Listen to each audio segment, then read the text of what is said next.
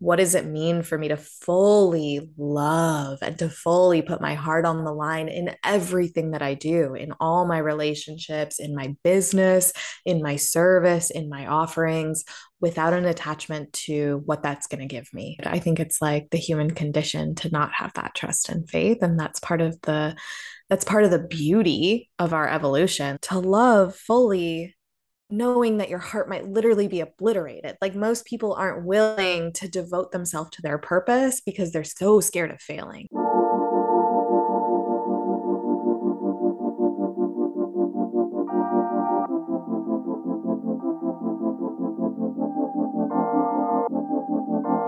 Welcome to Openly Spoken, the podcast to help you show up, speak out, and be seen. Here you'll get to eavesdrop on connected women's conversations about self-love, confidence, healing, relationships, creativity, and more. I'm your host, Celia Antonio, and I am your guide to getting you grounded into your body, feeling your full spectrum of emotion, and expanding your fullest self-expression. I also pop in here from time to time with solo episodes where I give you tips, tricks, and resources like meditation, meditations, visualizations, and all the things to get you grounded, to get you to feel, to get you to alchemize, and to get you to expand and express yourself fully. I'm so grateful that you're here, and I invite you to now put your hands on your heart, take a deep breath, set a tone for how you want to be as you show up for this podcast, take what resonates in this podcast, leave out what doesn't resonate, and take some time to reflect and to contemplate. And if there's anything in the podcast you want to chat about, you can always reach out to me on Instagram at selfexpressedbabe. Thank you so much for being here. Now let's get started.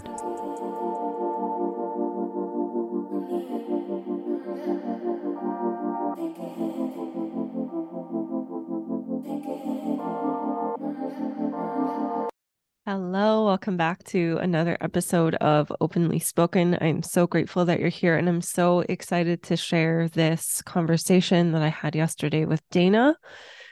And to sum it all up of what we talked about, we basically talked about surrendering to God. And it's not what you think.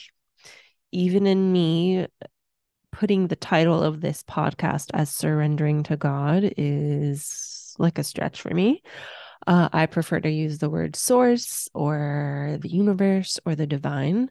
So know that this is not a religious episode. It's an episode about surrender and about realizing that no matter what plans we make, we can't control the outcomes. We can't control how the things that we desire are going to happen in our life.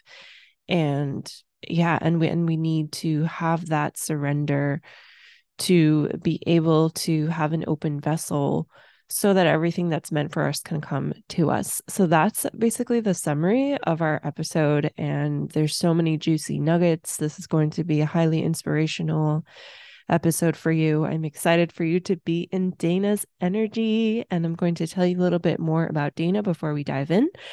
Dayna Lisa is a life oracle and a biz whiz for intuitive baddies ready to master self-healing and create a sold-out mentorship practice through embodiment. And so we went into this conversation with the intention of talking about self-leadership and business growth through embodiment. And I think that what came out is very appropriate to this piece of like, how can you lead yourself through embodiment? Because it's a sensation you feel in your body that you are surrendered, that you have trust in the universe and source and the divine, or if you prefer the word God, that you have trust that you're going to be okay, girl. You're going to be fine. So let's dive into this episode.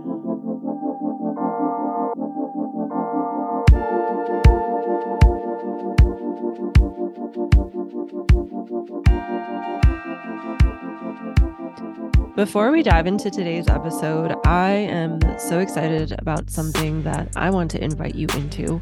This is a space where you can expand your nervous system capacity, silence your inner mean girl, slay your shame, and get covered in this warm, fuzzy blanket of 11 days of sensual self-care. So if you are a woman who wants to deepen your relationship with your breasts, this is the offering for you. So what this is, it's a course called Heart Magic. We are actually kicking off on 11/11 with a live masterclass. And this is the space for you. This is the portal for you to deepen into self-love, to deepen your sensitivity, to release anything that you might be holding onto in your heart space. And if you want to also have like a spiritual awakening to what it means to be a woman, like that is like the most, that's like the juiciest part of like diving into this kind of work, especially if it's your first time. And for my podcast listeners, you can use the code OPENLY to get 20% off. If you're listening in the future, know that this code OPENLY is going to be valid until January 7th, 2023. So if you're listening in the future and it happens to be before January 7th, come in and join us, babe. I would love for you to join us. And there's a link below so you can find out all the details, and you can always reach out to me on Instagram at selfexpressedbabe to ask me any questions. All right, let's dive into today's episode.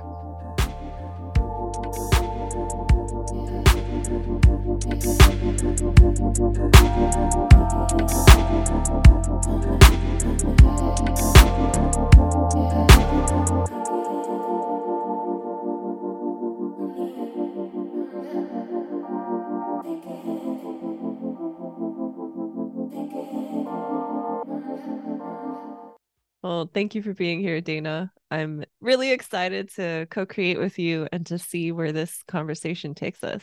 Me too. I'm so excited. I know every time we talk, it's always so deep and profound and also like fun and expansive. And I'm really excited for our conversation. Yeah, me too. Yeah. So what's alive in you right now? What's moving through you?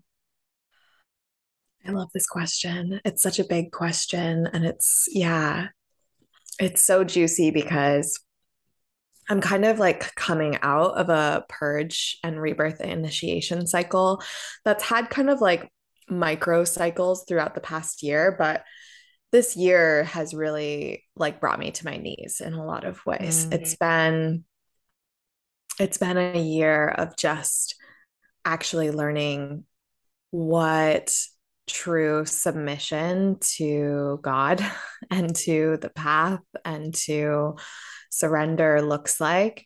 And I went through quite an intense breakup about a year ago now. And so I'd say that was kind of like the final piece of life falling apart at that time. Like mm-hmm. my life had kind of culminated in me achieving everything that I thought that I wanted. Like I had moved to Indonesia and I had found a partner that like checked everything on my superficial list that I had created of what I thought I wanted in a partner. And I had made like a 6-figure business and I had done all of the things that I thought, okay, yeah, like once I have all those things, that's it, you know, like I'm good. Mm-hmm.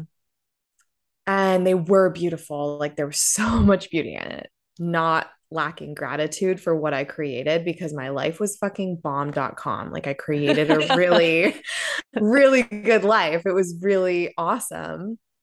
And I also, in the achievement of it, recognized that there was a lot more for me. There was a lot more fulfillment. There was a lot more love to be experienced. There was a lot more joy, a lot more alignment.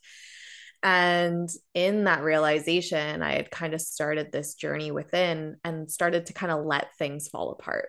And I was like allowing them to fall apart because I knew in the falling apart, there would be a lot of space for clarity and a lot of space for the trueness to come in, free of my control, my little like sticky control fingers trying to mastermind what I thought was going to bring me happiness and fulfillment, which I had already done, right? I had masterminded and controlled my way to 6 figures, this relationship, nomad life, all of these things. And so things like fell apart over like a quite a long period of time. Like the last, I'd say 6 months of my relationship with my partner, like things fell apart in my business. I completely burned my 6-figure business to the ground. I started You Are Intuit. Oh, like I got rid of Rebelpreneurs. I moved into like a small place, like an apartment out of a really nice villa, because my finances had taken a turn because I was allowing, I wasn't going to force anything. It was like, I can't force anything. There's nothing to force. Like I'm at this point where like, I can't even force anything, even if I tried. And on my journey, that's kind of been a theme, like, because I'll usually in the past, I've tried to force until I literally couldn't force anymore. And then it's like, okay, I literally have no choice but surrender. It's kind of like the last resort at this point. It's like, I could have chosen the gracefulness of surrender sooner had I like been honest with myself, but I had so much attachment. Like there was so much identity attachment to like being a nomad, my successful business, my income, my partnership. Like there was so much identity associated with all of those things that letting them go, there was this fear that I wasn't going to know who I was without those things, because I had traded my past life of like my relationship with my ex-husband, who I was with for 7 years. And that had been my whole identity. And I had traded that for all of these other things that were now my identity, but my identity still wasn't who I actually am underneath all of that. It was still all of these superficial things in my mind. And so things fell apart. My partnership ended. It all culminated to essentially me sleeping on an air mattress in my parents' living room of their 2-bedroom apartment, having put on an extra 20 pounds, binge drinking, no money in my bank account, feeling really sorry for myself, really struggling mentally, and like having all kinds of yoni health issues, like just everything. It was all happening. And I was like, well, here's my moment of like no choice but surrender, you know? And I called in a one-on-one paid in full client after a failed launch. Like I had this really failed launch and I was like, oh gosh, well, of course it's a failed launch, because I was talking about like business and money and things that aren't really like truly alive for me right now and not things I'm truly embodied in. And so I was having this kind of come to Jesus moment. And then I received a paid in full one-on-one client and immediately booked a ticket to Mexico. I'm just going to get out of here and go to Mexico for a few weeks. And when I got to Mexico, I landed in Cancun and I was visiting with a friend of mine. And then I was going to be making my way to Puerto Escondido, where I was on it. And Comet called me on like my, thank you. Can you hear me? Hi. Yeah. Comet called me on like my second day in Cancun. And she said, I just ran into your ex on the beach, like in this small little like surf beach town in Mexico. And he was like literally living like 10 minutes away from her, where I was about to be going and staying for 2 weeks. And I was like, oh my gosh. She was warning you. All this stuff for me that I said, right? Like, oh my goodness, what? And then I considered like not going. Like there was a part of me that was like, maybe I'll just run away and like not go do this. And then I was like, no, like, even if I don't run into him, obviously I was supposed to face all of these feelings that are coming up at the thought of even running into him. So like, I'm going to go and I'll probably see him. And I was right. It was like the third day I was there. I ran into him. Like the first night I was having dinner by myself, sitting in this restaurant, and he walked by and saw me immediately. And we had a really difficult conversation that night that like really led me to kind of unleash a lot of the rage that I had been feeling inside of myself, that I hadn't been admitting to, that I had been just pretending was like, okay, and that I wasn't hurt. And I was hurt, and I needed to let it out and I needed to process it. And that turned into this like 6-month journey in Mexico, where it was just like, I was supposed to stay for 3 weeks. And I went on this huge initiation of traveling through the mountains and writing my book and following magical synchronicities without attachment and just watching as things unfolded for me. I have so many magical stories of that time, and being present for my best friend's end of her pregnancy, her free birth. It was just me and the father of the child at our home in Mexico for her free birth, and her postpartum, as well as her relationship dissolving postpartum, healing so much sisterhood. Like, there was so much that happened in that 6 months. It's like I lived a lifetime in 6 months. Mm-hmm. And then I recently went back to the States, and I had this attachment to like finding a home there and like ending my nomad chapter and like bringing my dog over from Indonesia. And I had this perception of like, okay, I'm done my initiation. Like, I can just go home and like do all these things and like build a home, and had so many attachments to how that was going to look and how that was going to unfold.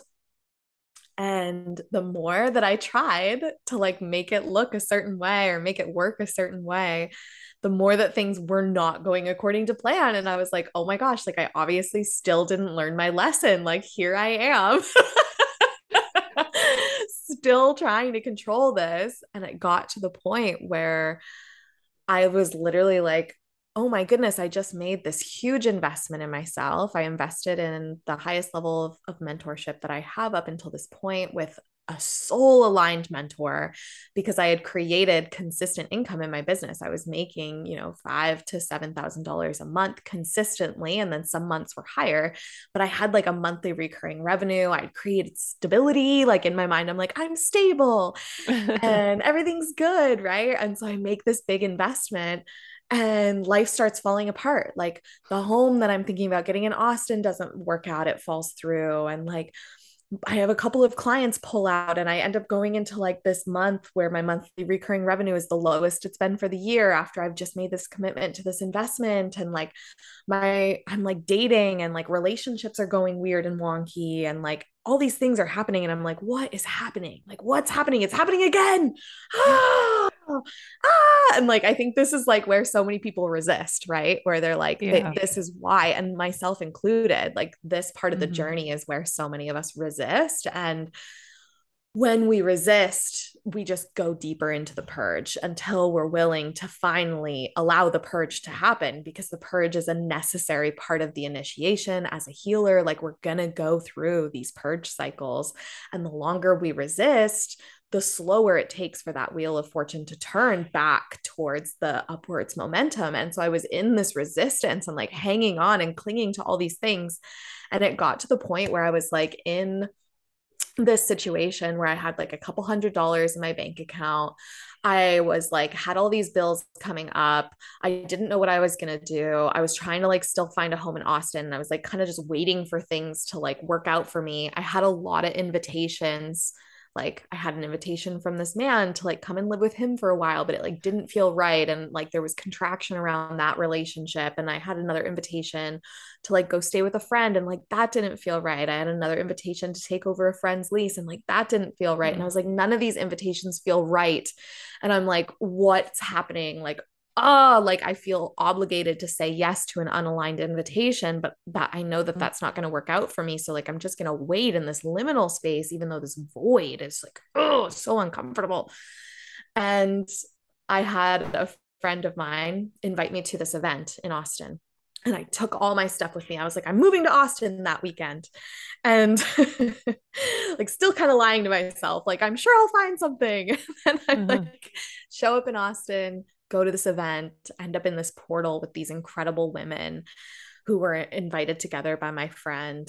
And all of these things are like being reflected back to me in the space of this community with my sisters who are so honest and raw and vulnerable and like willing to do the deep work with me.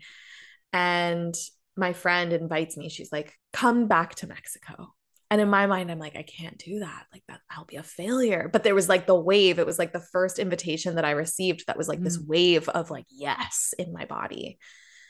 And I was like, okay, I guess I'm going to Mexico. And like, I had a couple $100s in my bank account. I look up tickets. There's one for $90, and I can only take a backpack because it's like an economy flight, right? Like backpack only. I'm like, okay, like strapping on my backpack, like paying this $90, like getting my ass to Mexico, like gonna figure it out from there. We'll see what happens. So I like get to Mexico, and I'm like, okay, dealing with all these feelings of failure, of like, oh, I'm back in Mexico. I didn't close my nomad chapter like I said I was going to, like beating myself up for like saying I was going to do these things and not doing them. And there was a little bit of a process around that I had to go through of like forgiveness. And at first I was like, oh, I need to forgive myself. Like this is about forgiving myself. And then it was like, oh wait, maybe there's something here about like forgiving the masculine for like people in my past who said they were going to support me and then didn't. And then I was like, ooh, like there's another layer here. Like there's something here. And my mentor was like, you have to heal your relationship with God. Like you really just don't trust God to catch you. Like you literally do not trust God to support you in the moments where you trust your intuition. You think that you have to figure it out. And it's all about you. Like, I got to figure this out. I got to do something. And like, every time you submit, you're submitting with control. You're submitting because you think that's the only way you can get what you want. Mm-hmm. I was like, fuck. Mm-hmm. Yeah. That could be so triggering too, because like depending on your past and like what the word God even brings up within you, you know, could be like trust God, like, you know. I don't know the words for it, but yeah. Like when I first started my journey with God, like I was atheist most of my life. I went to church when I was young with my grandparents, but I never really believed in God. Like I went to church to be social, basically. And yeah. And then I was atheist. And when I met my ex, my ex-husband, I was an atheist and he was an atheist too. And we used to like poke fun at religion, at belief in God. Like we were very just like detached from the whole concept of God in general. And then I hit this point, and it was during my catalyst into entrepreneurship where I started to like meditate and read like self-help books and like journal and like do these practices, breath work, like for the first time ever. And I started to have experiences of God, and I didn't understand what was happening. Yes. And it's crazy because I did it out of comparison. Like I was like, this is what other successful people are doing, so this must be what I need to do to be successful. It's so funny, right? Yeah. It's like, yeah, I had a spiritual awakening because of comparisonitis, basically. Oh, that's so funny. Yeah. You had a similar experience. My first entry to it was because I was really stressed out. I used to work in the fashion industry, and I was like really stressed at my job. And I heard like yoga is good for stress, so let me go to that. And that led me to a spiritual awakening, but like also the comparing myself to like, what are successful people doing? Like at that time I was following like Tony Robbins and more of like masculine people. And it was like, all right, wake up at 5:30, do your meditation, do your breath work. And like that led me to some great things, but like eventually that had to be dismantled when I had to be like, I'm a feminine being. Yes. I'm very feminine. And like, I was denying that side of myself by following a formula of success. Yes. I really resonate with that. I totally resonate with that. It was the same thing. Like when I first got into it, it was following all these really masculine people. And it was like, oh, the solution is more discipline. The solution is more micromanaging my schedule and like more time blocking. And I know. And like you said, it got us somewhere. Like when it was the beginning, right? It was the beginning of the journey. And then it was like, I started to have psychic experiences and experiences of God and like connection to God, but I didn't call it God. Like when I first had it, I was like, yeah, like I'm psychic and like, yeah, I'm like, and I still use the word psychic, but I have much deeper of an understanding of what that actually means. Like, but I wanted to keep it up here. Right. Cause I was like scared of saying the G word. Like I was scared to say God. So I would say source or universe or you know, mm-hmm. collective consciousness. And I was avoiding the word mm-hmm. God at all costs. And it was really only a couple of years ago that I started mm-hmm. like saying the word God. And I recognize that that has a trauma response in some people, because it also used to have a trauma response in me, like, because I had so much conditioning around religion and what God means. And I was so against religious, hierarchical, patriarchal structures of oppression. I associated the word God with those systems and therefore rejected the whole notion and concept of God altogether. And that was a huge, like, dismantling journey for me to get to where I am today, to be able to talk about God and recognize I'm not talking about it in the way that's societally acceptable or institutionally acceptable, but also is the way that I know God to be true through my personal experience, and recognizing that that's not going to be for everyone, but I can't limit my self-expression around the concept of God and my experience of God to appease those people. I have to be free and liberated in that self-expression of what my experience of God has been. Yeah. I love this. I love this topic because, I definitely have a trigger response with the word God, like, not, I don't know if trigger response is the right word. I don't mind when other people use it. It doesn't bother me anymore like it used to.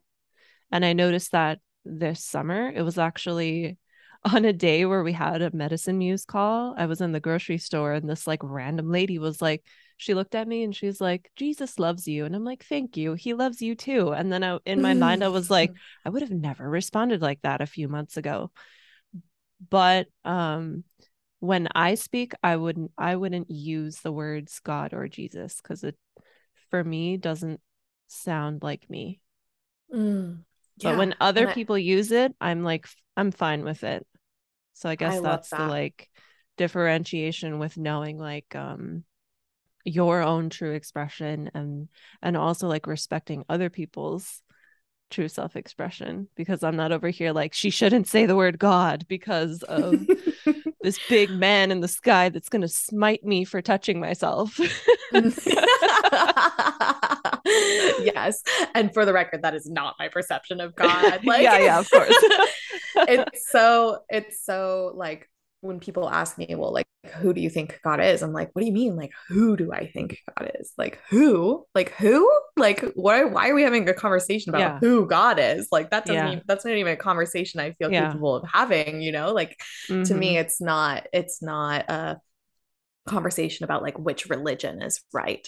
That's, like, a conversation that a lot of people want to have because they either, for their own reasons, whether they want their own beliefs to be validated, or they're trying to decide if their beliefs align with mine, or whatever that looks like. And that's cool. It doesn't matter whatever their intention is. My boundary is that that's not the conversation I'm going to have, because I don't identify as religious. So same. But I definitely believe in God, and that took me a long time to say. And like, so it's also like, there had to be that separation for me between God and religion in order for me to be able to say, I believe in God, because I don't really believe in religion. And it's not because, like, I think religion is beautiful. And I think that there's a lot of people who have really discovered themselves through their path with religion. Yeah. For some people, that's their path. Exactly. Yes. I've noticed that too, that, like, for some people it's very helpful. But in my experience, it's been very oppressive. Yes. Right. And to me, I'm like, if you have found your truest self-expression through the path of religion and through like whatever your relationship with God looks like, I would never shame that. Like, I want you to feel like you have the best relationship you could possibly have with God, regardless of what that path looks like for you, because that's really what I want for myself. And I know how good that feels to have. And so I would never shame someone else's path of how they've found that relationship with God. So, yeah. It's interesting how we are like these tiny humans in comparison to like the whole of everything that exists, and like how big our planet is that we live on. And here we are thinking that with our thoughts and words that we could like describe what God is, when and or we're like who goddess or who. and we like depict God as like a human form, like, which makes no sense when like all these other animals and life forms existed before humans, and like even it's just wild. But I think it's very understated and not talked about enough how it's such a healthy thing to come to your own terms of what is God, or like what religion do you follow, or are you spiritual or not? Are you atheist? Like, it's very important for your health to be able to come to that realization on your own instead of like just taking on the conditioning that you got from your house or from your home, from your family, from your environment that you grew up in. Yeah. And instead coming to those terms on your own and then like expressing that with safety, like feeling safe to express it. Yeah. You know? Yeah. And it's one of those, like, it's so interesting. It's one of those taboo topics that's out there everywhere, right? Like, like sex, God, money. It's these things that everyone is curious about, and everyone wants to have conversations about free of shame, so that we can explore like, ooh, well, what could that look like for me? That would feel really fun and liberated and allow me to explore my true self-expression and to find my authenticity. And when we do that, when we can have those conversations free of the shame, that's when some serious magic happens, because we're able to connect as humans in a way that we're not able to connect when shame is present, when we're hiding a piece of ourselves because we're worried that it's not going to be received by the other person. Yeah, that's so true.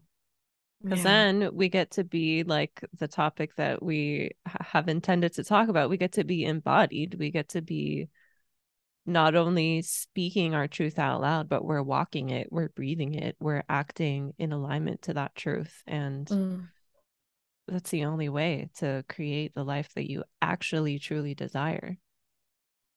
Amen.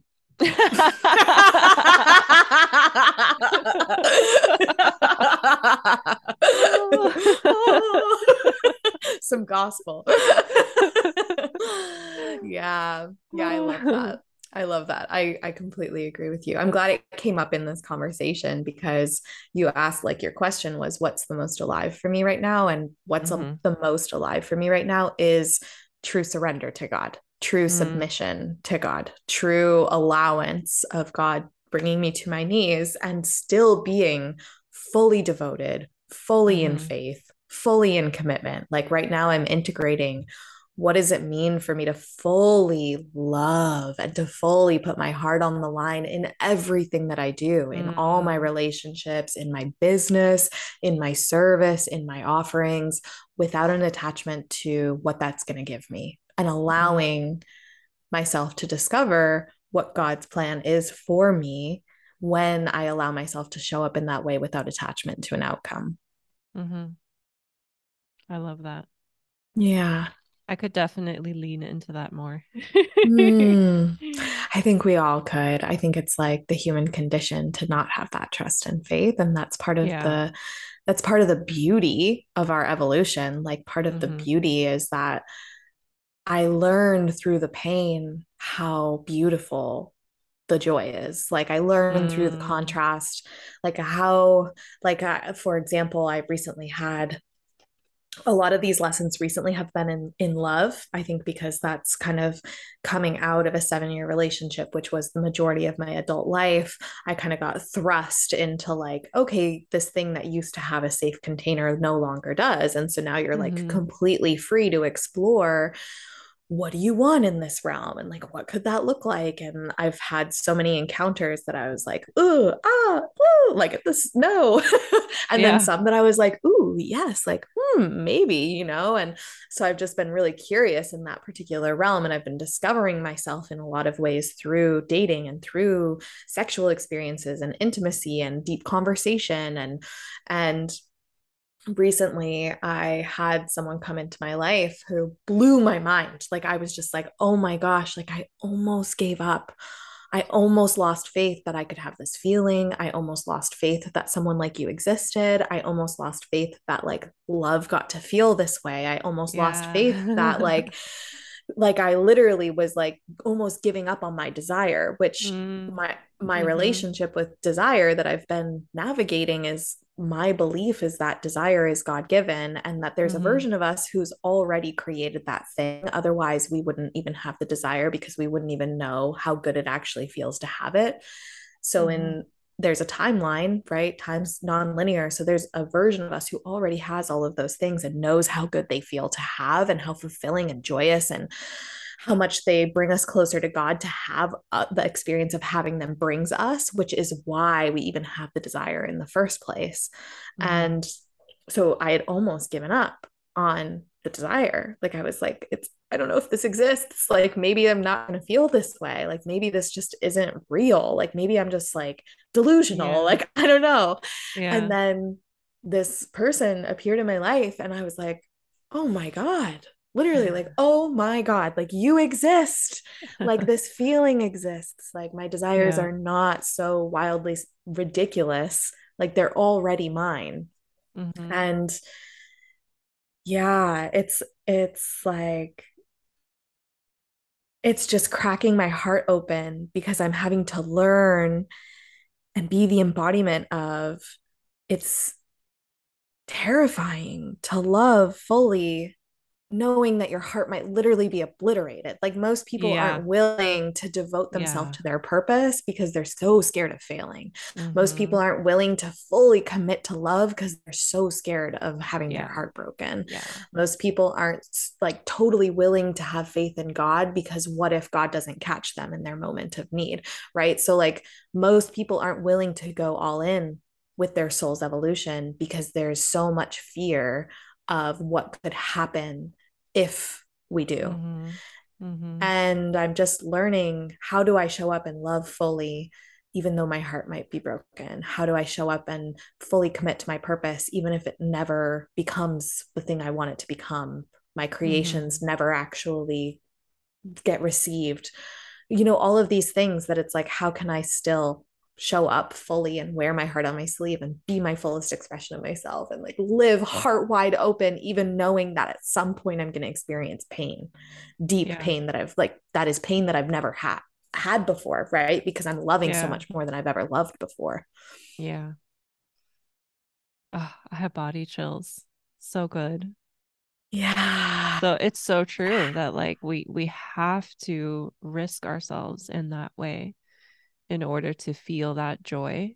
And I feel like eventually in your journey, as long as you know, continue to have, like for me, I've had many moments in my life of lows that it's to a point now where if I feel like something shitty is about to happen, I'm like, ooh, yes, I'm going to grow through this, you know?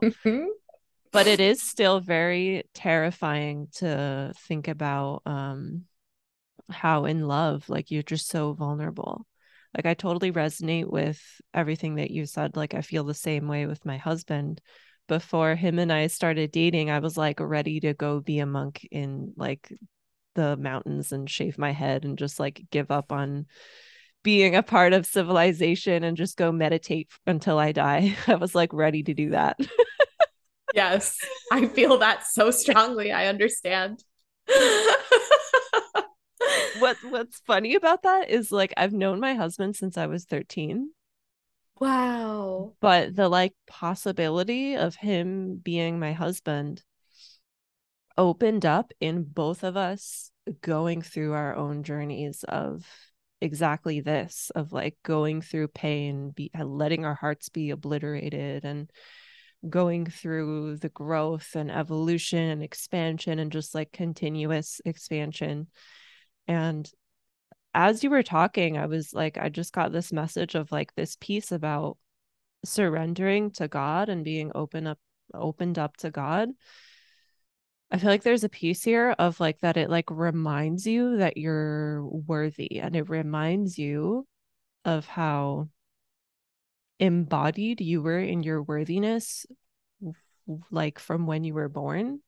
Like for example, when a baby is born and they cry, like they just cry. They're not like, oh, should I cry? Should I? Yes. they're just, you know, they're expressed, they're worthy, and they're like, they're there, and they're so close to God too. Like, oh, being around a newborn or young children, it's like a spiritual experience. They're so wise and so close to God. Mm-hmm. It really is. Yeah. Mm-hmm. Yeah. Being with my friend for the birth of her child and getting to experience him as this newborn, and I get to see them all the time now as well. And he's only 5 months old. So it's just like, mm-hmm. you see that they're not concerned with someone's reaction to them. They're yeah. simply expressing their needs and knowing mm-hmm. and believing full well that their needs are going to be met when they express the need for something. Mm-hmm. There's no doubt there. It's mm-hmm. like, I'm going to cry because I need attention. I'm going to, you know, pull away because I don't want that person to touch me. I'm going to put my arms up because I want that person to pick me up. Right. It's like, there's mm-hmm. it's so instinctual, and it's so just grounded in knowing that of mm-hmm. course I'm going to be taken care of. And it's so interesting, like the journey of us forgetting that, because yeah. we always end up coming, if we do this work, we come back to it eventually, but it's like coming yeah. back. It's literally coming yeah, yeah. back to where we started. Yeah, exactly. And like, bless the time that we forget, because like that gives us such like juicy substance of like memories and things we got to feel, and gives us very good contrast of mm-hmm. like, this is the other side of it. Mm-hmm. I think that yeah. contrast is very necessary. And also within the contrast, you begin to realize like everything is the same. Like sadness mm-hmm. isn't negative or bad. Depression mm-hmm. isn't bad. Anger isn't bad. Like it all just is. Yes, exactly. You know? And we're meant to feel yeah. all of it. Yeah. And it's a gift. Like all of it's a gift. And like, if we were happy all the time, we wouldn't know what happiness was. It would just be mm-hmm. our normal state of being. We wouldn't have the contrast that lets us know how beautiful happiness is. And that's the beauty of the sadness, is like the knowing that there's the alternative, and the knowing that this isn't forever, and the knowing that it's a part of the human experience. That's definitely like that, this lesson that I'm integrating of allowing myself to fully show up and to fully put my heart and my soul into everything that I'm doing, knowing full well that there's going to be pain that comes with the experience of cracking open in this way. Mm. It is, like you said, it's like a looking forward to it. It's like a looking mm-hmm. forward to the fact that I've opened myself up to this whole new experience of feeling that I didn't even know was available to me, because I've been compartmentalizing and boxing myself and trying to protect myself from experiencing the pain. So I didn't even know that there was this fullness of love available to me, or this fullness yeah. of pleasure, this fullness of joy, this fullness of whatever it is. Right. Mm-hmm. And yeah, it's like, we think of these things as dualistic and on like a linear spectrum, but really they're holistic. Like I really think about it like a sphere. Like at any point we're accessing this ever expanding sphere of feeling mm-hmm. that's always growing. The more work we do to quote unquote expand, right? This yeah. word that we talk about all of the time, like we're expanding our capacity to feel, we're expanding our capacity to experience, we're expanding our capacity to receive, we're expanding our capacity to give. And with that comes the whole spectrum of the human experience, because every single aspect of it is necessary for that expansion. Mm-hmm. Yeah. It's so good. It's really juicy. It is. And it's so silly that like we're as humans, we're like scared of opening ourselves up to all these things, keeping us safe, when we're essentially all on a journey leading to our grave. I know. Like we may as well go for it. Like, what do you yeah. got to lose? Like you're going to die. yeah. yeah. Like life is already risky. Yeah, exactly. It's inherently risky. Every time you get in your car, every time you get out of your bed, yeah. like everything, like, yeah, it's true. Yeah. It's so true. Yeah. And I mean, the more that I do this, the more that I like allow myself to not fear the experience of living. And the more I go fully into it, and the more I submit and surrender to the experiences that God is giving to me, and recognize that they're for me, and that my soul actually is getting a lot of pleasure, even out of the painful experiences, the more I receive things that are beyond my wildest imagination. Like my imagination isn't even the limit. Like when I came to Mexico, I was like, I have no idea what's about to happen. And then magic has happened beyond my wildest dreams. Like so it's only been 2.5 weeks, something like that, since I arrived here. And like I said, coming here, I had $200 in my bank account. I was like, I don't know what I'm doing. I have more money in my bank account now than I've had all year. And I've had my highest cash income month. I've met someone who, like, regardless of the outcome, is definitely a soulmate and who I'm already having this incredible experience with. I've been in women's circles with these women who just like fully see and love me. And like, there's so much sisterhood and like cracking open and just like, wow, like this is available to me. I'm having my mind blown, like things that are literally beyond my wildest imagination are already happening. And we forget that sometimes. I think that our imagination is limited. Like what we think is possible for us isn't even what's available to us. There's even more available to us. And we can't discover that without surrender, because if we're trying to control, or we are attempting control, I keep saying trying or attempting because we don't really have as much control as we think we do. It's very illusory. Yeah. But in that control, we inherently limit ourselves to what we believe is possible, what we think is possible, what we can imagine is possible, what other people say is possible. Mm-hmm. That reminds me of one of the things I heard like in the very beginning of my self-development journey that blew my mind, where someone drew like a diagram of like, here's your brain, here's what you know, here's what you know that you don't know, and then over here are things that you don't know and you don't know that you don't know it.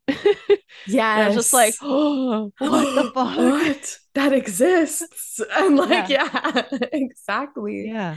And there's no way to know it until you know it. Like that's exactly it. It's just there in a blind spot. Exactly. Yeah.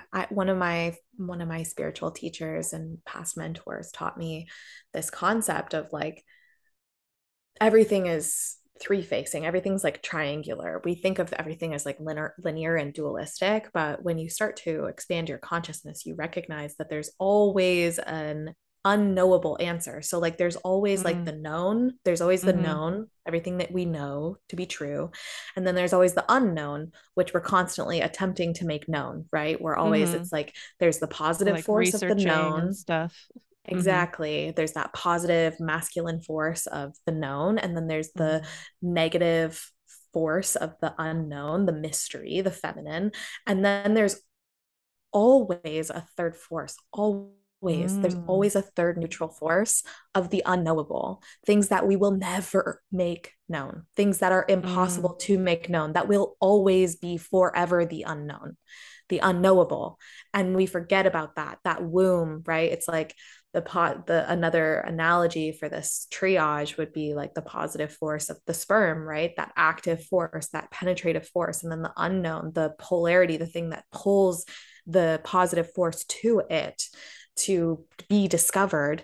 And then there's always the womb, right? The neutral space where those things come together to create something that is more than the sum of its parts, but that is never actually part of the sum, is something that is always outside of it, bigger than it, more than it. That is the space of that creation, but that is something that will never be fully known.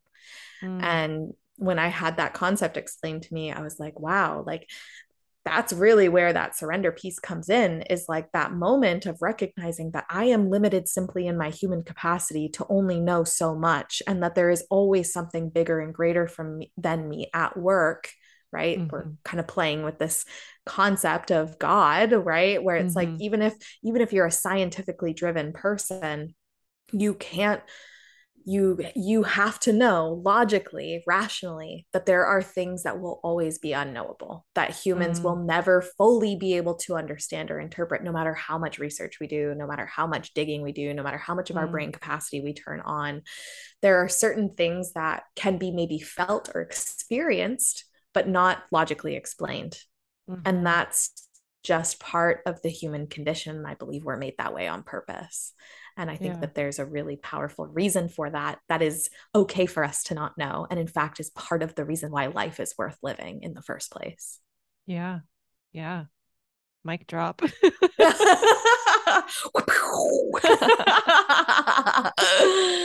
I'm curious to know. So you said that the connection with God more started with like what came out of comparisonitis, like the meditating and all of that stuff. When that deepened, like what was it that you, like, how did you approach this new relationship you were creating with God for anyone that's listening who might be like triggered by it and also open to like, all right, I'm going to try this. I'm going to try to open myself and surrender. What would you give them to do that worked for you? Yeah.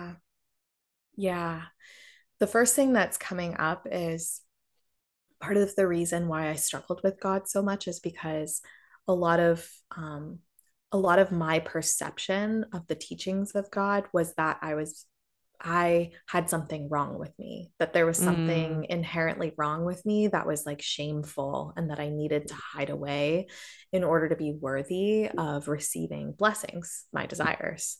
Yeah. And when I began my journey of healing my relationship with God, a lot of what I was healing was shame. I was doing shadow and shame work and realizing that I was perfectly made to receive all of the things that I even had, even the slightest desire for, and that any mask or conditioned behavior or belief or thought that I was having that wasn't true to who I actually am, that I felt shame around, was not a godly thought. That like feels really big to say. I hesitated to say it because it's like, I think we're kind of like playing in the realm of like Puritan, but like, this is what I was removing myself from, was this puritanical thinking that said that I needed to be pure in some way that someone else outside of me, who's a human, was dictating to me in order for me to be worthy of what I wanted. And so that was where my big kind of like esoteric journey began of like spirituality and God, was shadow and shame work, and recognizing that shame serves no one, certainly not God. Yeah. Like you believing that something is wrong with you, that you need to change in order to be worthy of the God-given desires that you have, is distance from God, is separation from God. And the more that we can dissolve shame and do the shadow integration work to come back to our wholeness, the more close to God we will be, which in my opinion is why it's considered holy, is because it is our wholeness. And so that's like a big place to start. But like any feeling of shame, just to clarify, like, because guilt and shame are different. I still feel guilty sometimes. If I do something that's out of integrity with myself, if I act out of integrity with my true self, I can notice like I did something that didn't feel right to me, that felt out of integrity. And so I did something that felt wrong or felt bad. And I feel guilty about that action that I took, or that thing that I said, or that thing that I did. Whereas shame is much deeper. Shame is, there is something innately wrong with me as a person, not the actions I'm taking or the things that I'm doing or the words that I'm using, but me as a person. There's something fundamentally wrong with me. This is the root of shame. This is the definition of shame, and the best one I've found so far anyways. And that serves no one. Like you believing that something is wrong with you and that you're broken and that you can't have what you want because you're just broken and you're made wrong. Like this is the furthest from God you could possibly be. Yeah. So that's where I would begin. I love that. And it's so synchronistic that like we're sitting here together, because I just had a huge download about shame like a few days ago. Amazing. Of course. Yeah, it's like I was being prepared to be here. And what basically came through, to sum it down, is how shame has created shame, and then like most people not wanting to look at their shame, has created this culture around us where everyone, not everyone, where most people are disconnected, where we're individual. Because in my opinion, from the work I've done and the things I like to read about psychology and the brain and healing and stuff, I think when we hold in our shame and we don't process it and we don't deal with it, then we are like projected into a little game of narcissism. We're putting on this show of like, I'm great, I'm wonderful, I have a happy face on, everything is fine, when really inside we're not feeling whole. And when we walk around that way, we can't ever connect with other people. And that is rampant in America, at least. Yeah. I think like when I look at like where we're at right now as humans, we're in a place where there's a lot of division, there's a lot of hatred, there's a lot of disconnection, and that disconnection and that hatred, it's just a macro in humanity, it's just a macrocosm of the microcosm, which is that we all have a mini-verse inside of ourselves where we feel that way about ourselves. We hate ourselves. We are disconnected from ourselves. Yeah. Right. So I agree. Like that is where it's at. Like if we can heal that within ourselves, that's going to have a ripple effect of change on the planet, because when we inherently stop judging ourselves for who we are, we can look at somebody else who's different than us and accept them for who they are without making it mean anything about our identity. Like so many people, they project other people's belief systems as wrong because they need to feel validated in their own belief systems, because they feel shameful that if they don't believe those things, that they're a bad person. And so their identity is associated with their beliefs. And so they're constantly seeking external validation that their beliefs are worthy of praise. Their beliefs are worthy of positivity and positive judgment and accolades. And when we stop doing that, when we realize like, oh, my beliefs actually aren't my identity, and it's okay if somebody else has different beliefs because that doesn't threaten me as a person and my identity as a good person, then we're able to love and accept one another, and division ceases to exist. So good. I just looked at the time. Do you have a call right after this? No. Okay. I have a few questions I like to ask towards the end, and we should get into those now. Let's do it. So the first one is, what does self-love mean to you? Yeah. So I think I feel like we just did a long summary of that, is like, it's really being shameless. Like it's this total radical self-acceptance of like, even our darkest bits of ourself that we think, or we have thought in the past, are wrong.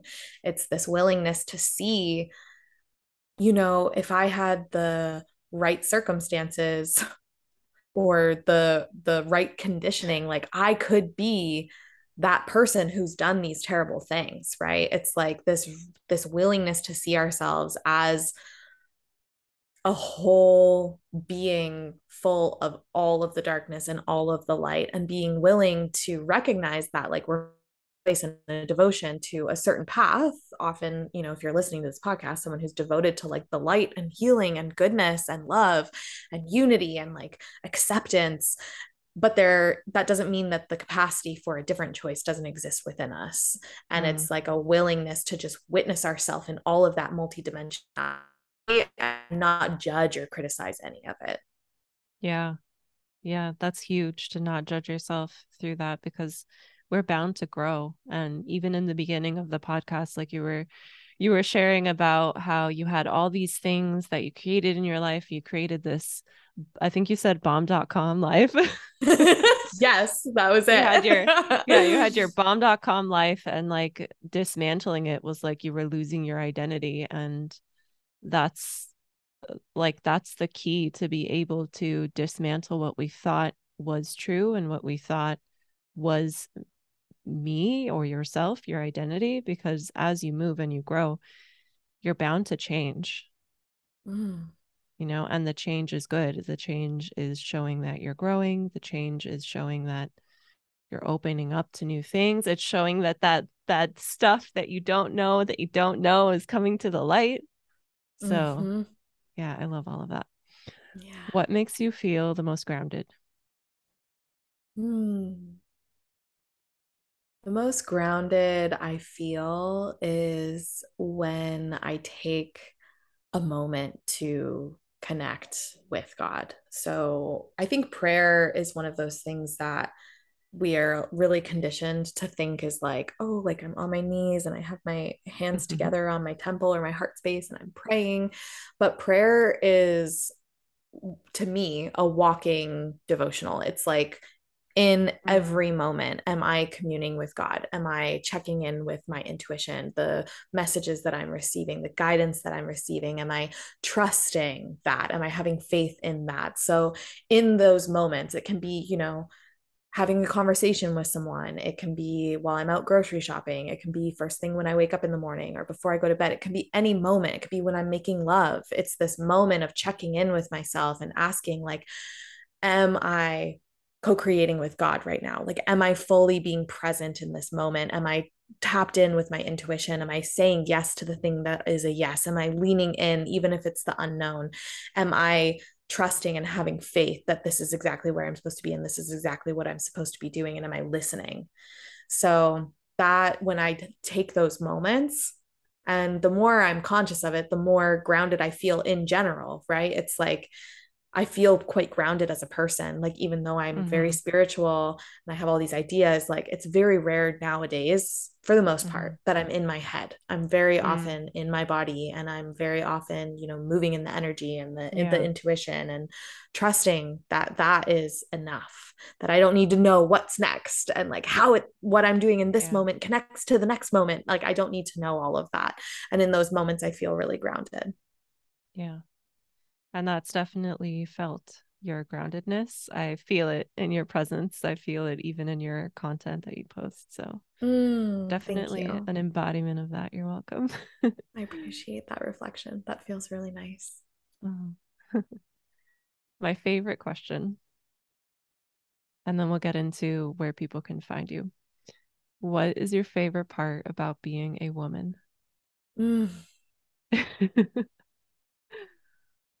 I got chills, like, with the question. It was like so nice. And my favorite part about being a woman is the magic and the mystery. Like, we're so magical. We're portals of creation. We're vessels for creation, and we don't need to do anything to create. Like, the ultimate metaphor is like being a mother, you know, like our bodies are capable of creation, not because we do something. Like, when it's not like we're like, okay, and now let's connect the semen to the egg, and like we're gonna do it like that. Like, it just happens. And then we literally receive the semen. exactly And then our body creates life, right? Like, that to me is like one of the ultimate metaphors for how the magic and the mystery of being a woman is the fact that we don't need to do something to be these magical portals of creation. We just simply are through our existence. Beautiful. Yeah. So for everyone listening, where can they find you online, and tell us about your work and how they can play with you? Yay. I love this. So you can come hang out with me on Instagram, is my favorite place to hang out, which is You Are Intuit, YouAreIntuit. Like, you are intuitive, but without the "iv" on the end. And that is also my website, youareintuit.com. And I would highly recommend, like, joining my email list and subscribing to the blog and the podcast as well. I've the Reclaiming Purpose podcast. And even if I one day am not on social media, I'll always be connected in those ways. So that's a great way to hang out. And my work right now is mostly very intimate with one-on-one clients and my mastermind So I don't have any one-on-one spaces open at the moment, but you can apply for the wait list if you're interested in working in that capacity with me. And I have a rolling mastermind called the Wave Mastermind. And this is for those of you who you recognize that you're on the journey of entrepreneurship, but entrepreneurship isn't just about like making money and building a business. Like it's a medicine journey for you. It's an initiation. And you recognize that you're going through the portal of your priestesshood, that you're learning what it means to be a fully alive being who is really connected to source and to God, and to have your life and your business and your messaging be that walking, talking prayer, like we talked about earlier. And you are looking to fully embody your priestess codes in everything that it is that you do. And the Way Mastermind is, always open for enrollment, ever growing in price point and its limitation in capacity. So if that's something you're interested in, you can send me a DM on Instagram, or you can check it out at youareintuit.com/the-way. Nice. Beautiful. Yeah. Yeah. Thank you so much for playing and co-creating today. This was really fun. It was I could have kept the conversation going. When I looked at the time, I'm like, oh, 55, how'd that happen? Yeah. We entered the time portal, baby, where it just time is illusory. It doesn't exist. It did. Yes.